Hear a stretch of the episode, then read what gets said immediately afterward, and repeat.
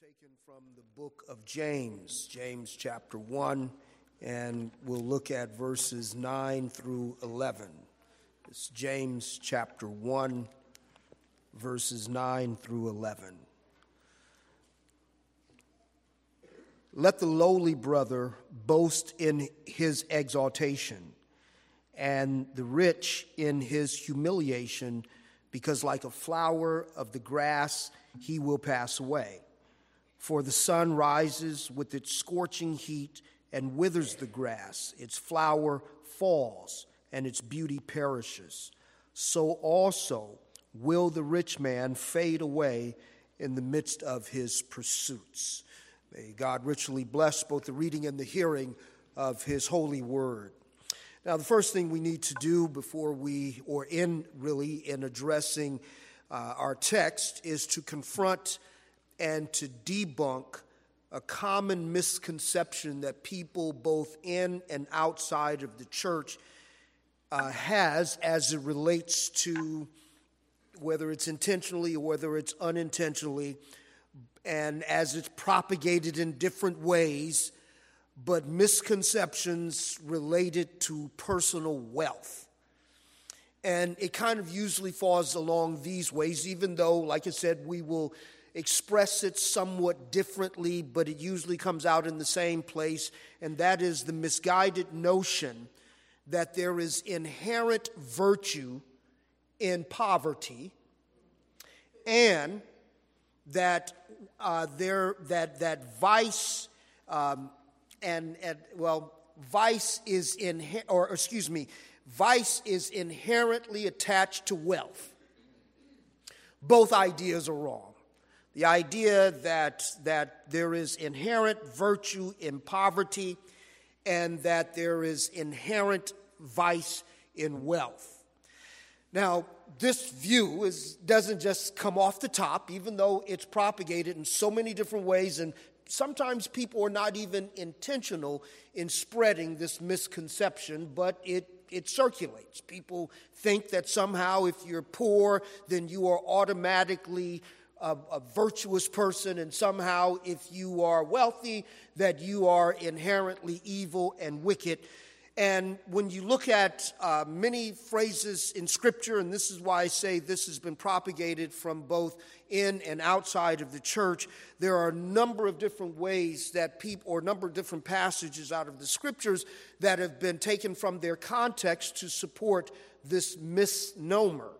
And so, James, before we really lean into James' words here, I want to, because he, he addresses this, and if you just take it on the surface, if you take what he says here on the surface, both in verses 9 and 10, when he talks about the exaltation of the poor or the lowly, and he talks about the humiliation of the rich, then if you just take that and gather it with other scriptures out of their context, then it's easy to reach that conclusion that even if the Bible is not saying it directly, certainly what it means is that it is not good to be rich. And so let me just kind of walk through some statements that have been um, that have been mis- that have been combined to reach this conclusion. And the idea, again, even as we see it in the text, humiliation for the rich, exaltation for the poor. So there are a number of Bible verses that have been taken to undergird either an unspoken or a spoken, um, uh, really uh, conclusion that, that many people have when it comes to material wealth. So let's look, for instance, at the words of Jesus. Jesus himself says, It is easier for a camel to go through the eye of a needle than for a rich person to enter into the kingdom of God. Now, that's what Jesus says. Now, if you think it's hard for a fat piece of thread or even a, a, a yarn to go through the eye of a needle, do you know how impossible it is, even in the biggest needle that you could possibly think of, for a camel to go through the eye of a needle, and some have suggested that refers to this gate that camels had to go through to enter into to Jerusalem. And that may have been the case, and people who are smarter than me, they might want to make that case. I don't know. But Jesus said a needle. and, and it seems like a ridiculous thought that a camel could actually finagle its way through the eye of a needle. And so Jesus says, as hard as that is to conceive, it's easier for that to happen than for a rich man to enter into heaven. Wow. Look at what else Jesus says in Luke's gospel. Uh, in Luke chapter 6, verse 24, he says, But woe to you who are rich for you have received your consolation. Or consider the warning that we see in Proverbs 23, verses 4 and 5. Do not toil to acquire wealth. Be discerning enough to desist. When your eyes light on it, it is gone, or uh, it is gone, for suddenly it sprouts wings, flying like an eagle toward heaven. So it's easy to see from statements like these, on top of what James says in our text, that when these things are not clearly and properly handled, how one could jump to the erroneous conclusion that there is somehow a divine disdain for wealth and that somehow there is inherent virtue in poverty. But I assure you, that is not what the Bible teaches. Now, the second thing we want to do is just look at three presuppositions or three preliminary, I should say, observations broadly concerning what James is addressing here uh, to kind of ground what we'll see in our text in particular. So, specifically, the, the broader context that James, as he is addressing this issue here, there are three observations to make. Number one, the Bible declares, even this should be grounded in what he says, even in this passage, the Bible declares all of humanity to be equally guilty and therefore condemned under the law of God.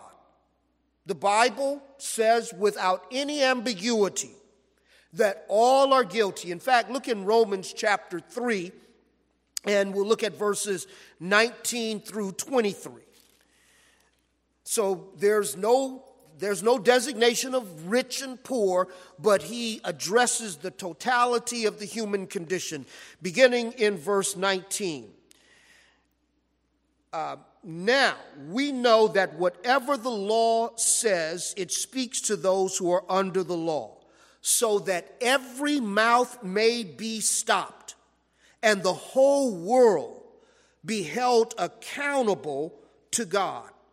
For by the works of the law, no human being will be justified in his sight, uh, since through the law comes the knowledge of sin.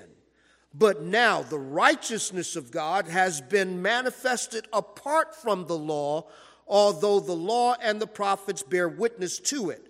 The righteousness of God through faith in Christ Jesus for all who believes. For there is no distinction, for all have sinned and have come short of the glory of God.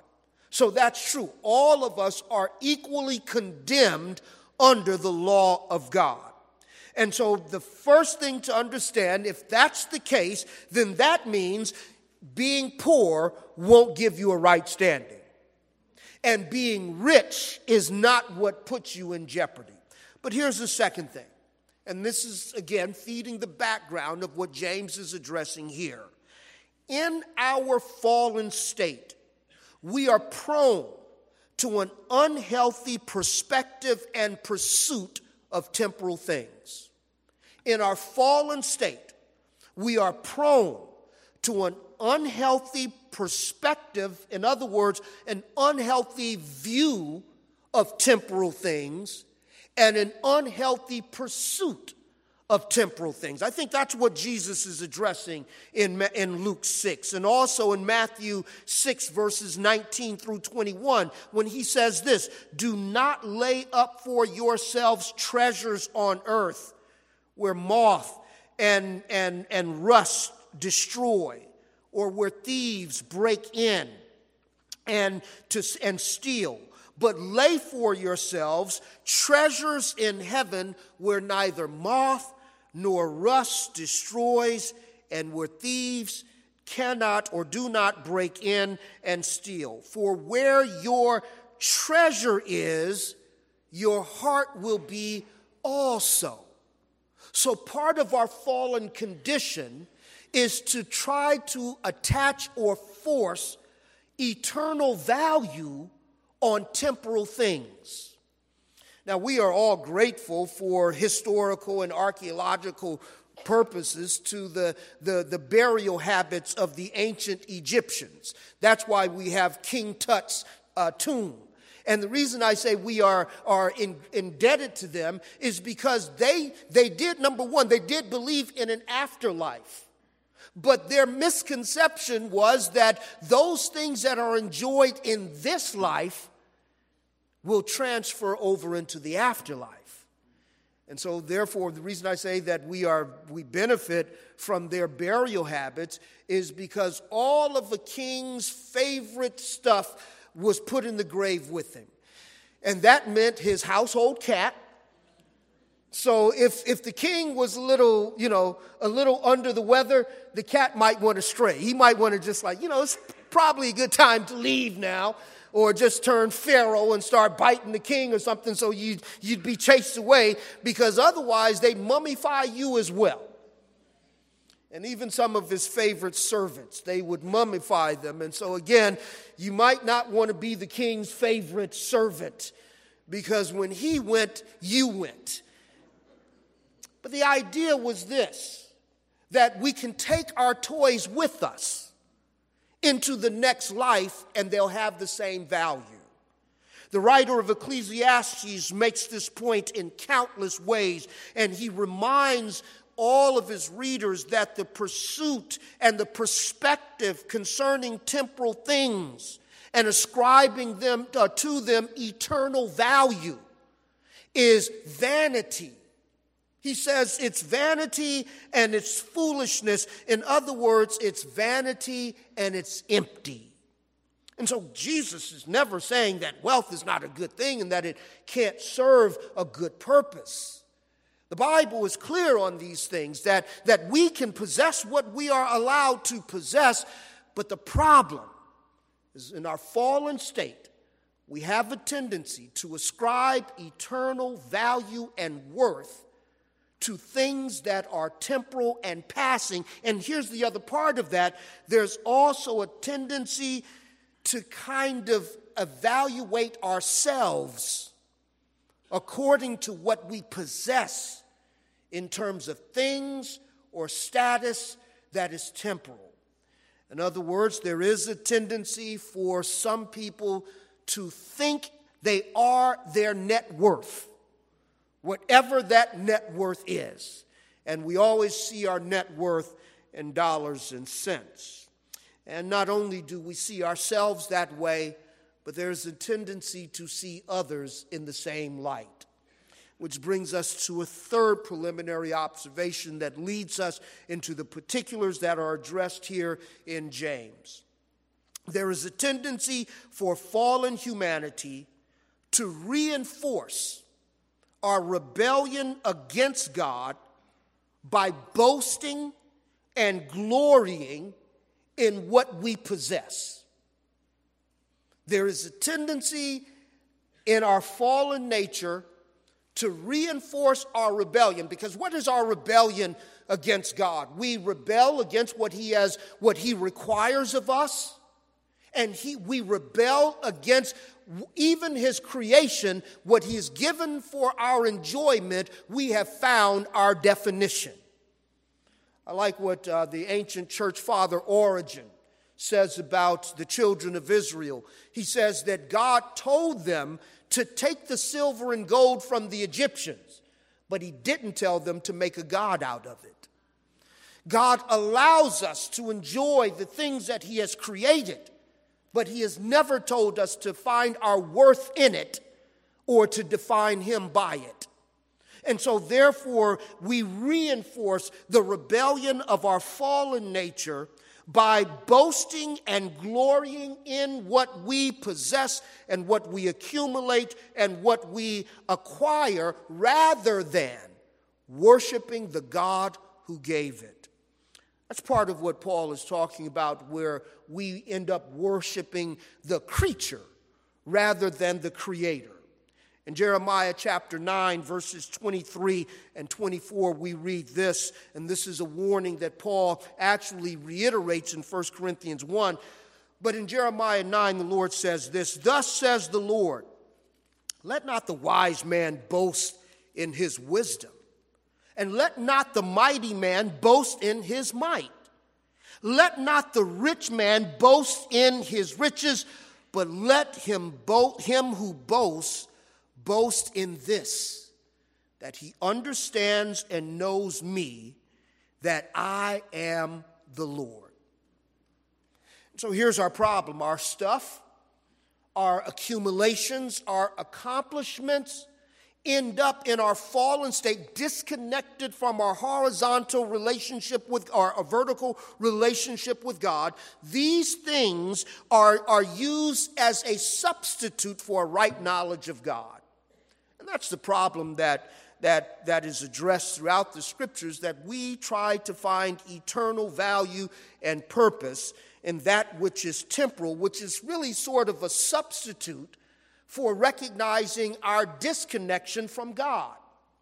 Well, that brings us then to the text. And so, as we work our way back to the text and looking at what James is actually contending with, we'll see one thing that's clear. The first thing is this it's apparent from chapter 2, verses 1 through 9, and chapter 5, verses 1 through 6 in the book of James. It's clear in these places that these Christians were viewing themselves and others through the corrupt and prejudicial class distinctions of the world. That's what's evident. We see it in chapter 2 when they were giving preferential treatment to those who looked outwardly to be rich, and they were being dismissive towards those who outwardly seemed to be lesser or the lowly brother. They were giving the preferential seats to those who dressed better. And so, therefore, to put it another way, what was taking place is that Christians within the church, because uh, James is addressing believers within the context of the church, believers were seeing themselves and others through the lens of the world rather than seeing themselves first and foremost as children of God and they were and, and, they were instead following the patterns of the world. Now, we could never conceive of a church where church people looked at one another in the same way that the world does. Could we? We can't conceive of church people thinking that black or white is better than black or white, or white and black, or thinking that this social group is more acceptable and stronger and better than another social or ethnic group. We would we can't conceive of anything like that, could we? Could we possibly conceive of a church that elevates, or people in the church elevating one class, one color, one economic standard as being superior, and by definition, everyone else who is not that is inferior? Well, the answer to that is yeah, we can. And so, therefore, what James is dealing with, even though it's specific to its first century time and place, what he's dealing with is ancient, as ancient as sin itself.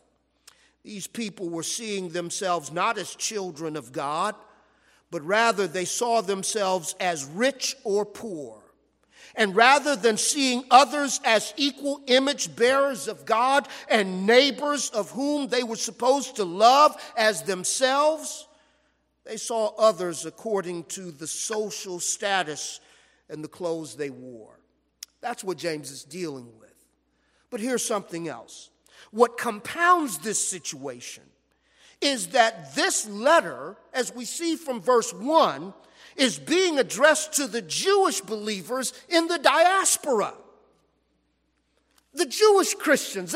This, and so, in other words, even in their pre Christian understanding of the Torah or the law of Moses, it should have taught them to see others as their neighbors and to have compassion on those who were less fortunate.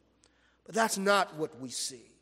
What we see instead, again, as because James addresses this issue three times in a very brief letter.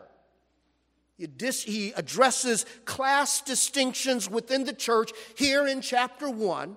He addresses it again in chapter 2, and he returns to it in chapter 5. You think they had a problem with it? Yes. Because even though they knew the grace of God in the person of Jesus Christ, somehow they saw themselves according to what their news feeds told them rather than what God's law told them.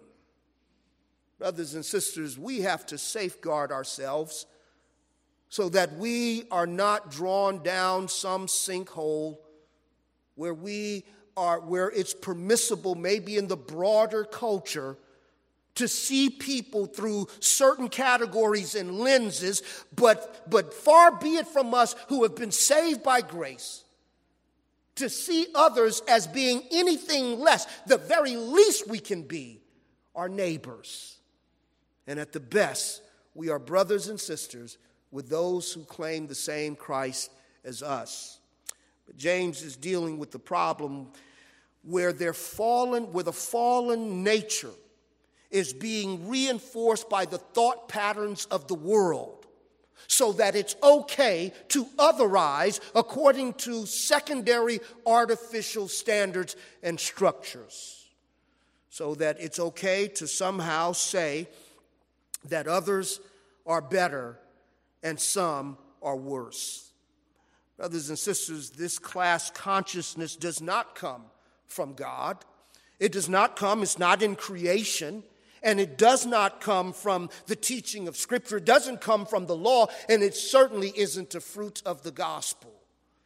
If we allow ourselves to see others as something other than image bearers of God, who are our neighbors who deserve our love, or who are our brothers and sisters with whom we are bound, then something else is informing us. And that's what James is addressing here. And so what James is doing, the fact that this that that this sort of class consciousness is pervasive within this body of believers, it reinforces what James says about them later in chapter 4 when he says, "You are worldly." And being, being worldly in that regard, he says you are acting as if you are, when you act like the world, then you make yourself an enemy of God. He's not unchurching them. He's not in any way saying that, therefore, you're not a genuine believer. But what he is showing us is how far those who are called by grace, how far away our actions can be from the truth that we confess.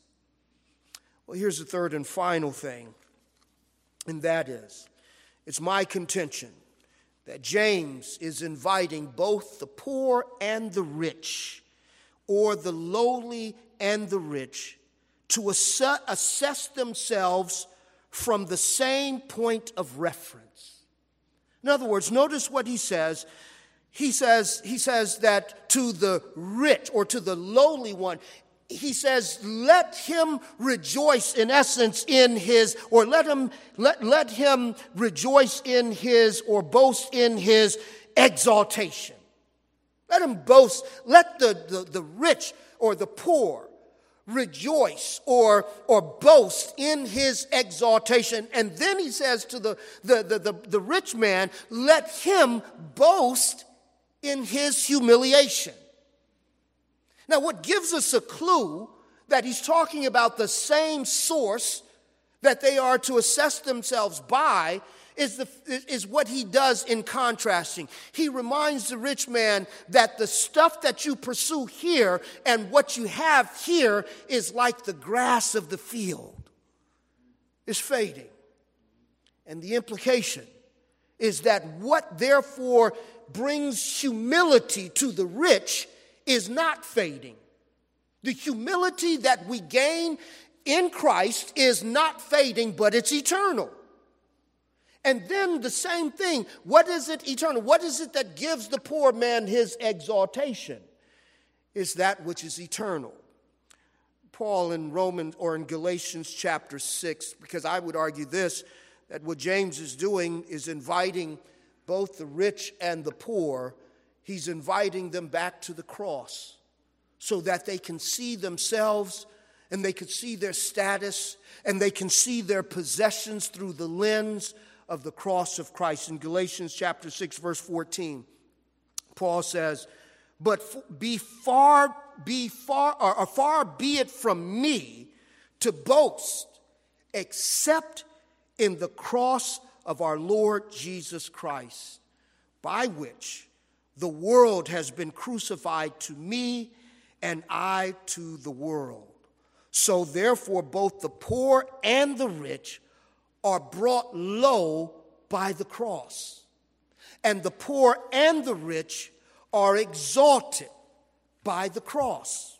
The poor and the rich are brought low by the cross because at the cross we are equally bereft and we are equally condemned and we are equally exposed as being unable to meet the high demands of God's law.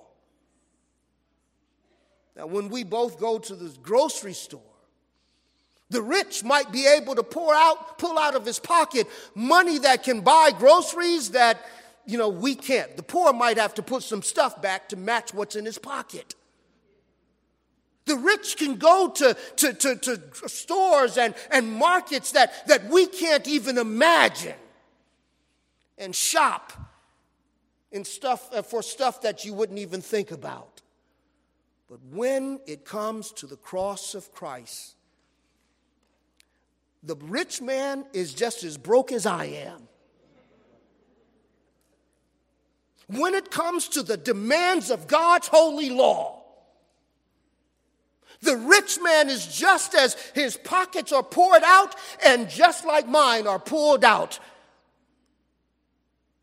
Augustus Toplady, great hymn writer to the church, says, Nothing in my hands I bring. Simply to thy cross I cling. And that is the cry, and that is the plea of everyone who comes to Christ. The, the, the debt that we owe to the righteous judge is equal across the board. We all owe God perfect righteousness. And when it comes time to pay up, we're equally broke. We are equally unable to pay. And, and listen, sometimes as poor folk, we can get away with what we can't afford by putting it on time. You know, paying for it in installments or putting it on layaway. But, brothers and sisters, we are all equal before the justice of God. And you can't put righteousness on layaway. And you can't put the demands of God's holy law on a credit card, even if it is high annual percentage rate. You still can't put it on a credit card. And so we are all equally broke and therefore humbled when it comes to the cross because we are reminded that what is demanded here is beyond our ability to pay. I remember a brother a number of years ago, his wife was a member of our church and he wasn't a member, and So I made it a point to try to reach out to all of these husbands whose wives were attending the church and they weren't. And so I went to him and we sat down to have a meal. And so I just kind of talked to him and he says, Listen, he always called me Reverend. He says, Listen, Reverend, let me just tell you. He says, Listen, you're a nice guy and everything. He said, But look, I've got, I've got a good job. In fact, I have my own business. My wife works because she wants to. She's got a nice job, and we, I was able to give all three of my children a down payment for their first house. So he says, Tell me now, what is it that you can offer me? I tried to answer him, he didn't really get it.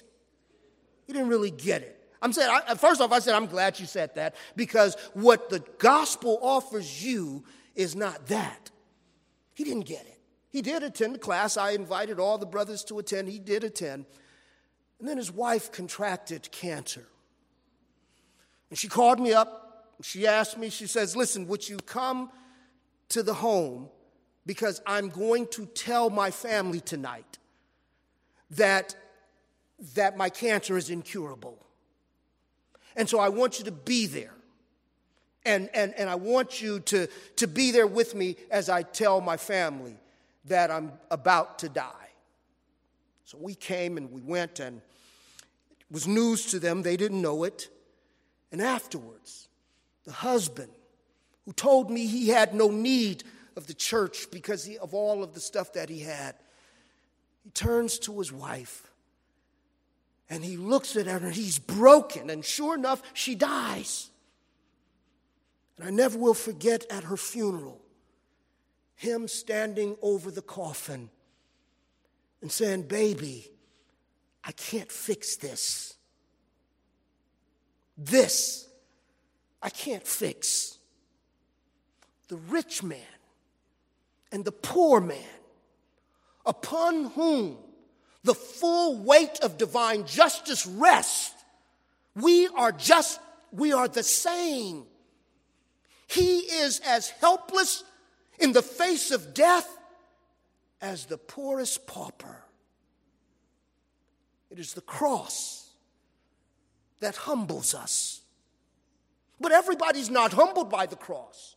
Everyone still, some still think it's a joke, but, but those who are humbled and brought low by the cross is they are brought low because of the grace of God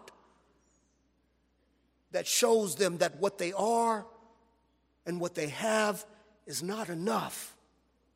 But I would argue this, brothers and sisters everyone who has been humbled by the cross has also been exalted by the cross.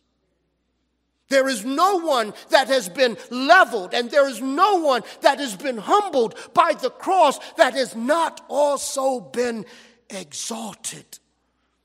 And the reason that we have been exalted is because once He has brought us low, once He has stopped our mouths, and we see that we are in a predicament that our, our strength can't fix, and that our money can't fix, and that our education and influence can't fix, it's then that we look to the one who can. And there is no one who is brought low by the cross is not also exalted, so that as by faith we share in the humiliation of our Savior being crucified on our behalf, by faith we share in the victory of His death in our place, and we share in the victory of His resurrection from the grave and we share in the exaltation in the fact that we are now seated with him in heavenly places in Christ Jesus. Here's where it comes together. What James is trying to get his audience to see, what he's trying to get that rich man to see. He's not telling him to go out and sell all your stuff. He's not telling him to go bankrupt to prove how much you love Jesus.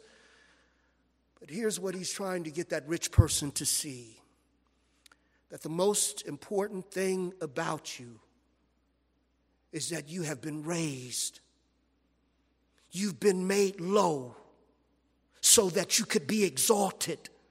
And what is the most important thing about you is not what's in your will that you're going to leave to your children for them to squander, and not it's not in what's what's in your bank account. No, the most important thing for you are the riches of God's grace that you have access to in Jesus. Brothers and sisters, it's not your net worth. It's the value that God has placed on the precious blood of His Son. That's what gives us our worth. And so he says to the rich man, listen, here, share, you need to boast in the fact that you've been brought low enough to know that you've been elevated to be in the Son. then he says here to the lowly brother, don't let anybody tell you, you you may be second class over here, over there, but here's where you are.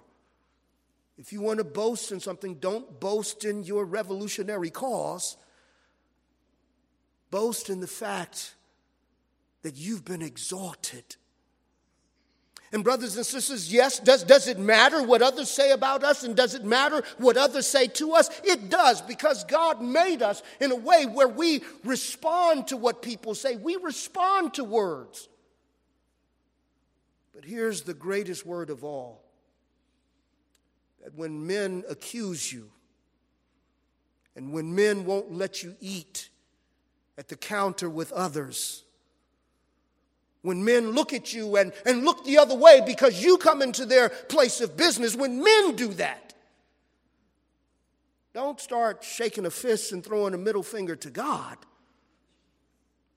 Because if you have been humbled and brought low by the cross, then you also have been exalted.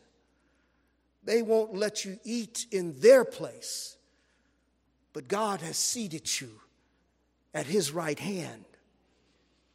Men may look at you according to your color skin or according to your educational level or according to the car you drive. And don't we have some judgments about cars that are not as good as ours and sometimes even better than ours? Then we exalt the people who have better cars and we look the other way and cross eyed at those who have quote unquote lesser cars. And it's to you, he says. Don't glory in that. Don't glory, don't boast in those things, but boast in the exaltation that you have because you are in Christ. Here's what I'm saying as we come to the table. I don't know what your circumstance, your status, your situation. But, but here's the challenge that we face to define ourselves and to define others according to artificial temporal standards, according to the flesh. But when we come to the table, we are both brought humble and exalted because we are being treated to a pleasure and to a treasure that exceeds all of our, it, literally, the New Testament says, what God gives us in Christ blows our mind. You know, we always love to tell the rags to riches story, started with nothing, and then notice how we get in it. And then I work myself up. That's how come some people have no tolerance for, for people who don't have what they had. I started with less than that, and look at what I did.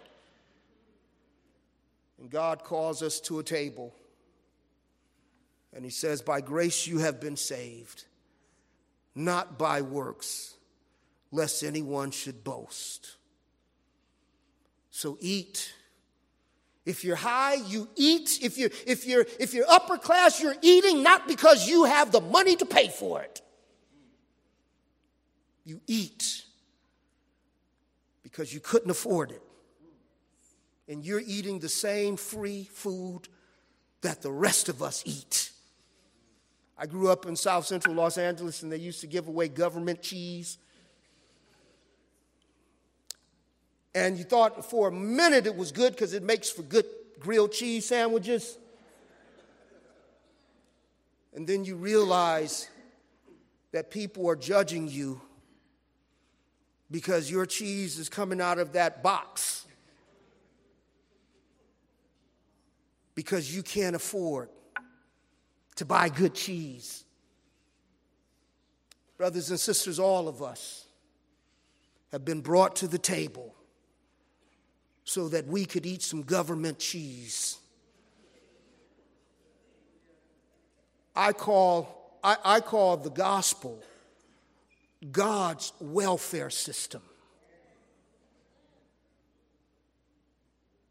Because he gives to those who can't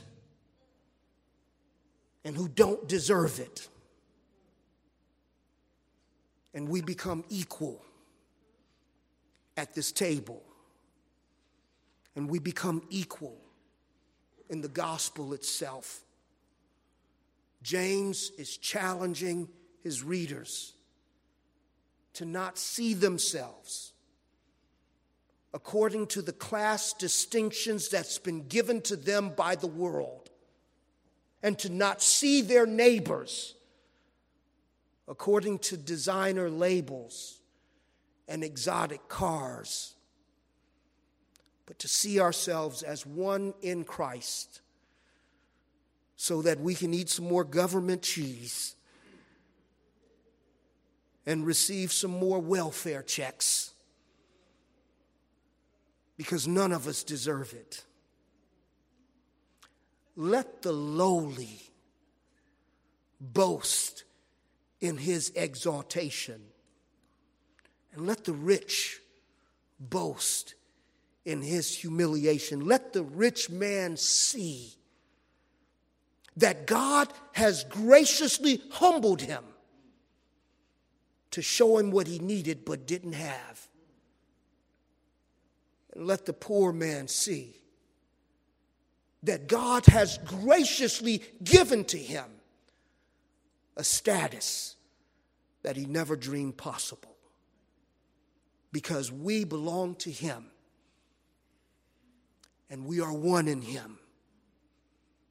And it's important for us to see ourselves as we are in Him, as well as to see our brothers and sisters through the lens of Him. Let's pray. Our God and our Father, we come to you in the blessed name of our Lord and Savior Jesus Christ. We come before your word this, eve- this, this morning pausing and thanking you that you have humbled us, that we would see that our greatest problem is not our social standing. And others, you have allowed them to see that their greatest asset is not what they possess. You humbled us to see our need for what only you can give and what you give has been secured by the, the, the, the precious blood of your Son, which is more precious than silver and gold. Let us boast in the price tag of our redemption.